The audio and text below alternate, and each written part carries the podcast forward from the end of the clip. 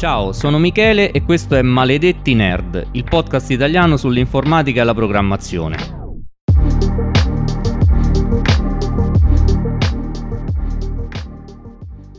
Oggi facciamo i discorsi seri, oggi si parla di informazione. L'informatica appunto tratta di questo e andremo a vedere come viene rappresentata l'informazione eh, dai dispositivi elettronici, computer e così via. Avremo sentito un milione di volte la rappresentazione binaria, è tutto 0 e 1, giusto. Però che vuol dire è tutti 0 e 1? Allora, effettivamente qualsiasi pezzo di informazione all'interno di un computer, sia esso numeri, testo, immagini, video, quello che è, è rappresentato come sequenze di bit. Ok, il bit è un'unità, appunto o uno 0 o un 1. Questo dal punto di vista logico, perché poi dal punto di vista fisico può essere rappresentato in diversi modi questo 0 e questo 1. Allora, intanto perché si usano questi due valori? Quindi si usano due valori messi in sequenza per rappresentare tutto quanto. Il motivo è che diciamo che è il modo più facile. È il modo più facile che ci permette però di eh, implementare qualsiasi algoritmo, qualsiasi programma. Più facile perché? Perché eh, usando eh, dei transistor che detto in una maniera un po' becera o eh, sono accesi o spenti o conducono o non conducono e l'ho detto in maniera un po' troppo becera, però insomma usando eh, dei transistor si possono costruire facilmente i gate logici che sarebbero quelle componenti all'interno del computer che sono ovviamente integrate nei vari microchip non, quel, come componenti discrete si usavano forse 2000 anni fa ma eh, ovviamente adesso eh, sono qualche micron forse qualche nanometro di dimensione. Comunque questi gate logici sono quelli che implementano effettivamente l'aritmetica di Boole, quindi l'aritmetica booleana AND, OR, XOR, ne avrete sentito parlare, dell'aritmetica booleana poi ne parliamo un'altra volta bene però.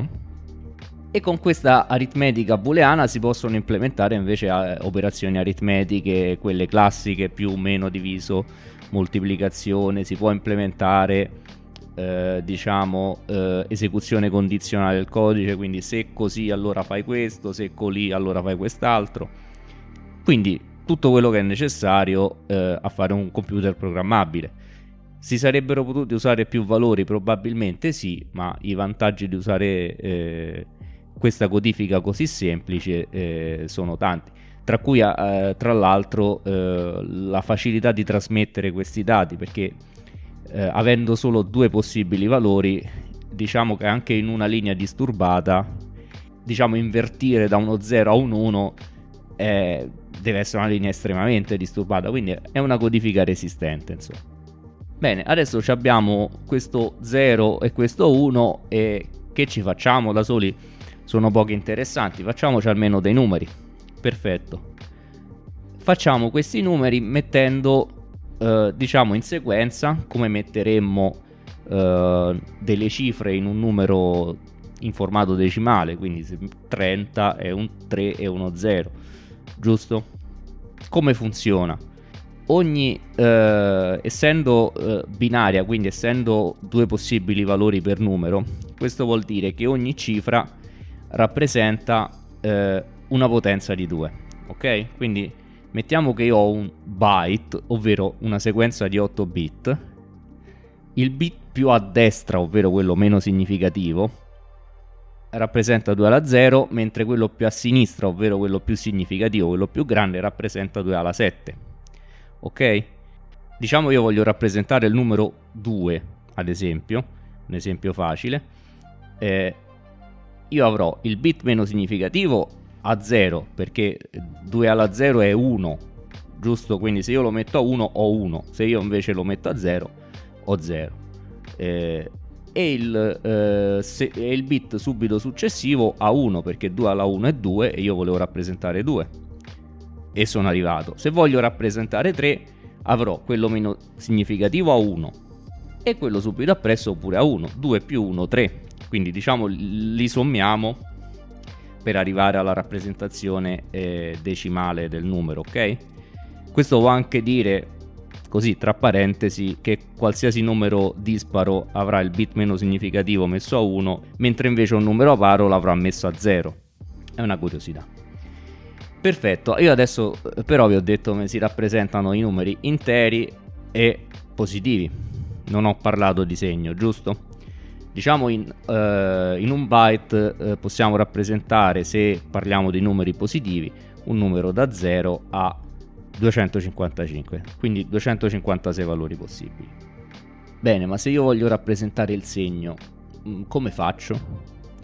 E non c'è una risposta a questa domanda, è una decisione che si prende. E arriviamoci piano piano, perché eh, l'importante è proprio questo, ragionarci sulle cose, non sapere come si fa, tanto quello mettete su Wikipedia e lo trovate, invece ragioniamoci un po' insieme.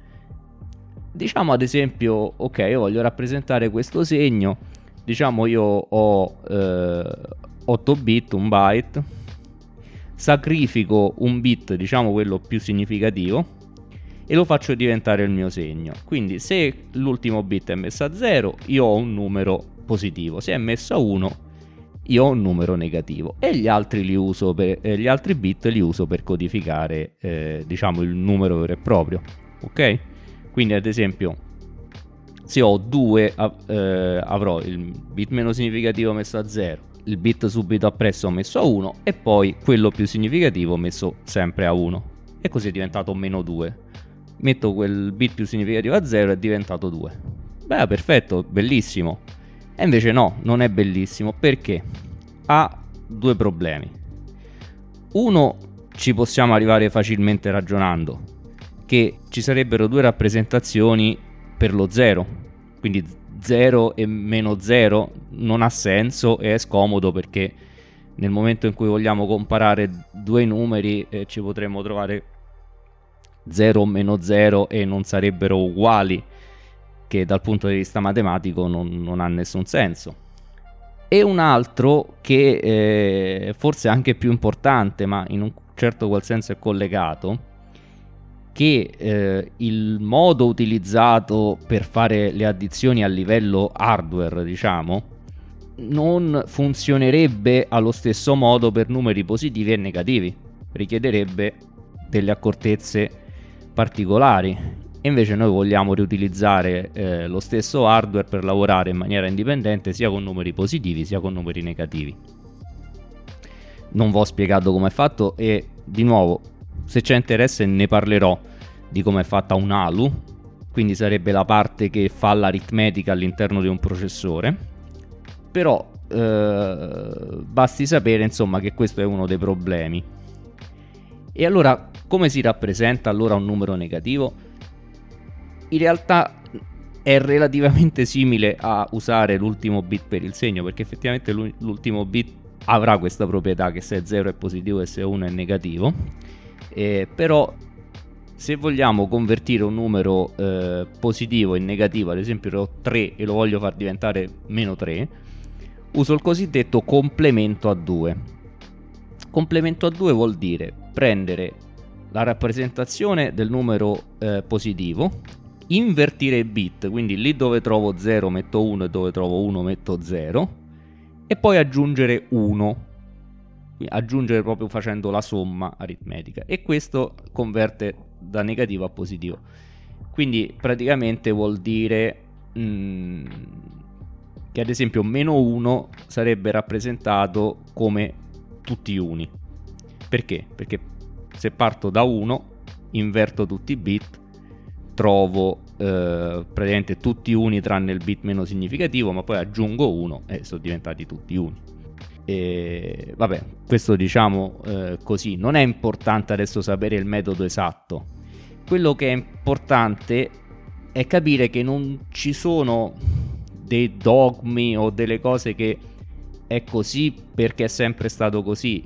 Sono semplicemente stati fatti dei ragionamenti e prese decisioni e poi magari si è arrivati a convergere su una decisione comune, ma ci sono stati altri modi di rappresentare numeri negativi, poi ci sono i numeri con la virgola che è una bestia a parte, non ne parlo perché perché renderei più pesante eh, il podcast senza poi aggiungere granché. Eh, andando oltre, avrete probabilmente visto, sentito parlare della rappresentazione esadecimale dei numeri. E se avete già provato a vedere del codice o scrivete del codice voi stessi e a volte causa confusioni. Allora, la rappresentazione esadecimale, per chi non l'ha mai vista, è eh, la rappresentazione di un qualsiasi numero in cui le cifre arrivano da 0 a 9 e da A F, quindi sono 16 possibili simboli, ok? Quindi ogni cifra rappresenta un numero da 0 a 15, detto in maniera semplice. E che vantaggio ha? Allora, intanto all'interno del computer, dal punto di vista hardware, eh, non vedremo mai questa rappresentazione perché eh, i, sono, i, dati sono rappresentati sempre in bit, sono sempre eh, sotto forma di bit eh, a livello hardware, ok? Quindi a chi, a chi serve? Perché la, la usano tanti programmatori? Serve proprio sì per le persone per avere una rappresentazione testuale di una sequenza di byte. Pensateci, io devo stampare dei byte, far vedere a schermo dei byte perché magari devo fare debugging di qualcosa o magari ho un file e voglio vedere cosa effettivamente c'è all'interno di quel file perché magari è corrotto e lo voglio correggere insomma e di motivi ce ne possono essere tanti perché proprio l'esadecimale perché questa base 16 con la quale non riusciamo neanche a fare i calcoli insomma a me se qualcuno a mente riesce a fare i calcoli in esadecimale, mezz'ora d'applausi, ma insomma non, non, è, non è comune come cosa. Il motivo è semplice, è che ogni cifra rappresenta esattamente 4 bit, ogni cifra esadecimale. Quindi vuol dire che se io stampo dei byte, avrò, eh, la uso per rappresentare dei byte, avrò una lunghezza fissa avrò sempre due cifre per rappresentare un byte. La, eh, la, prima cifra rappresenta i 4 bit più bassi e la seconda cifra rappresenta i 4 bit più alti e è quello il motivo per il quale eh, si usa. Cioè per avere un cosa a lunghezza fissa, se io usassi una rappresentazione eh, decimale dovrei intanto usare tre cifre anziché due se volessi una, eh, appunto una lunghezza fissa per la rappresentazione ma non sarebbe immediato capire dal numero che esce come sono messi i bit, la configurazione dei bit. Invece con l'esadecimale, quando ci fate l'occhio, eh, capite quale bit è messo a 1 e quale bit è messo a 0 guardando il numero così com'è. Quindi insomma è una comodità. Quindi nel codice sorgente, ad esempio, se scrivete una costante in decimale, in esadecimale, eh, non cambia niente. Poi quando viene compilato viene comunque memorizzato eh, come sequenza di bit, come byte. Questo di nuovo eh, perché eh, ho visto persone confuse da questa rappresentazione come se fosse magica in qualche modo, no, è una comodità, è una comodità. E il testo invece? Ecco, il testo è già eh, diciamo un passo successivo dove mh, mm, a parte ha avuto un'evoluzione eh, nel tempo e ci sono stati mille eh, modi di rappresentare il testo, però tutti, qualsiasi modo di rappresentare il testo ha, ha in comune eh, una cosa che è quella di usare una tabella. Quindi un numero rappresentato come sequenza di bit, un, numero associato ad un simbolo. Sia dal punto di vista logico, quindi quando viene memorizzato ad esempio su un file o trasmesso eh, su una rete, e poi dal punto di vista grafico perché viene associato ad un'immaginetta, quindi il font è la tabella che contiene in corrispondenza di ogni numeretto l'immaginetta, detta sempre in maniera abbastanza terra-terra, però l'immaginetta che corrisponde a quel simbolo che nei primi computer quella tabella, quindi il font, era memorizzata in una ROM, in un chip apposito eh, della scheda video. Quindi alla scheda video veniva mandato proprio il testo perché comunque non c'era una modalità grafica o comunque c'era almeno una modalità testuale vera e ci pensava la scheda video a prendere questa lettera, a prendere l'immaginetta corrispondente alla lettera e stamparla a schermo. Ok?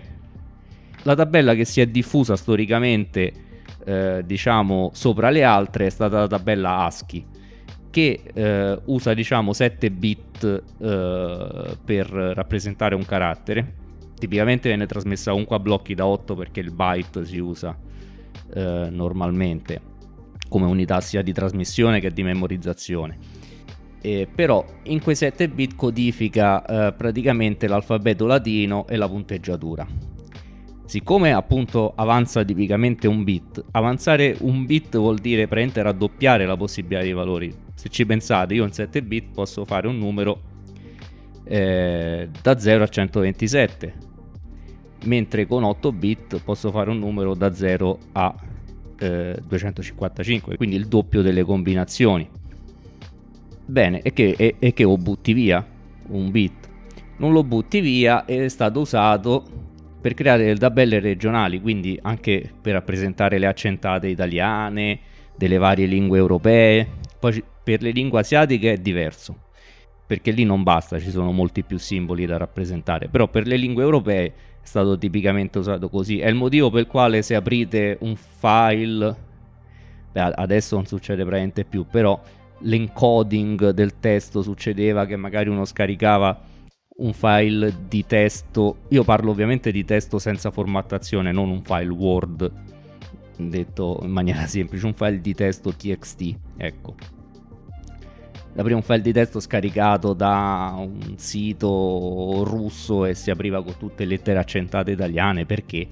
Ma magari uno non lo capisce uguale però insomma eh, era chiaro che qualcosa non andava quando aprivi il file e, bene per risolvere questi casini regionali è nato Unicode Unicode che cos'è? Intanto è una tabella appunto eh, di code point diciamo caratteri per semplificare,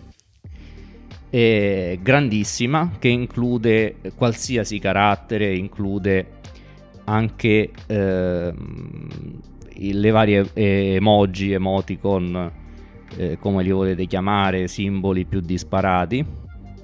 Però i valori della tabella Unicode non vengono tipicamente rappresentati così come sono perché essendoci eh, veramente eh, migliaia di caratteri, se uno volesse utilizzare una lunghezza fissa eh, per ogni eh, carattere, avrebbe bisogno di usare 32 bit. Esiste come codifica, ma non si usa perché sarebbe uno spreco. La codifica che si usa tipicamente è la cosiddetta UTF-8. Ecco, è interessante UTF-8, non entriamo nei dettagli perché è un po' complicata, ma eh, è interessante perché è una codifica variabile. Quindi un carattere non è codificato da un numero fisso di byte.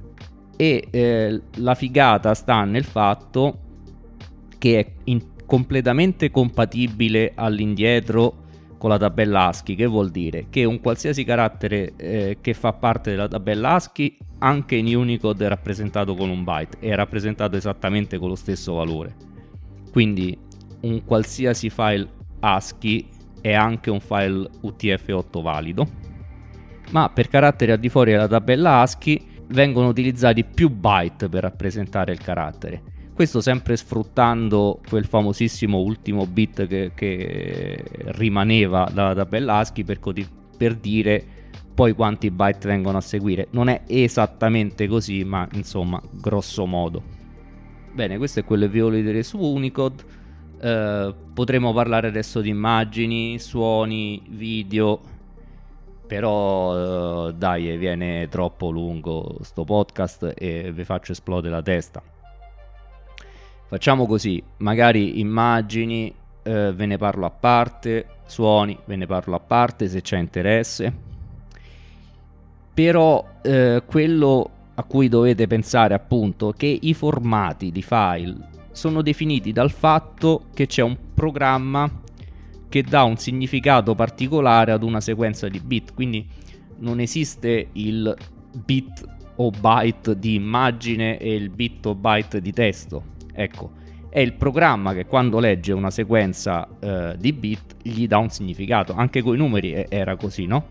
Io lo stesso, eh, lo stesso pezzo di informazione lo posso interpretare come numero intero positivo e quindi eh, avere un valore che va da 0 a 255 o interpretarlo come un numero codificato col complemento a 2 e allora un numero che va da meno 128 a 127. La simmetria è data dal fatto che appunto c'è un solo 0.